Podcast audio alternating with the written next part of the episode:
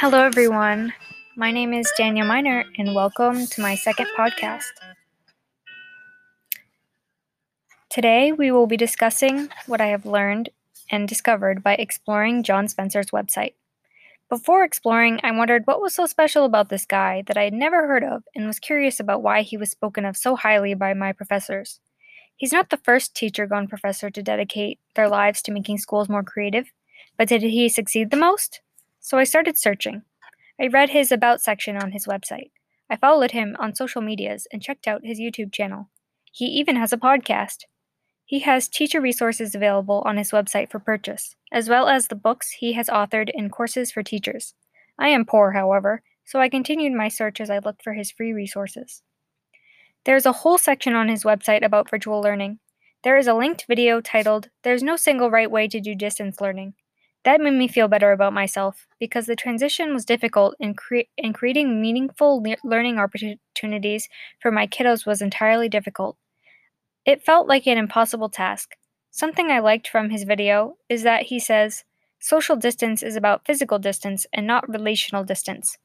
This solidifies the fact that communities can be fostered and created even in a distance environment. For more of his videos, you can search his name on YouTube, where you can find his channel with over 33,000 subscribers. Also, if you are interested, he is available to come speak at your school post pandemic. He has a contact section on his website at www.spencerauthor.com slash about dash me. The part of my search that I will remember the most is the new concept that he taught me. It's called Genius Hour. It sounds so official and prestigious.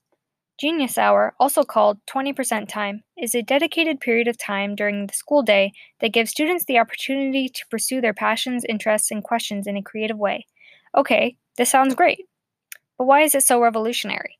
Google is actually the company who coined this term, and they and they did this by experimenting by allowing their employees to spend 20% of their time at work working on their own personal pra- passion projects. As Google saw success with this, some schools and universities have adapted this time as well. However, with standardized testing always looming over our heads, who even has the time to consider this? In a dream world, students could engage in their own research to discover things for their own.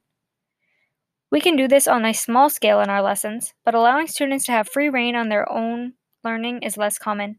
Imagine having our students setting their own goals and self assessments. We'd be fostering independence and allowing students to create their own idea of what success looks like. This is more like what the real world is like than sitting down to take a standardized test. Students will learn by making mistakes, and then more mistakes, and then by conducting more experiments. In that process, students will become self directed learners, actively engaging in critical thinking. John Spencer reminded me, once again, what can be achieved when students own their own learning.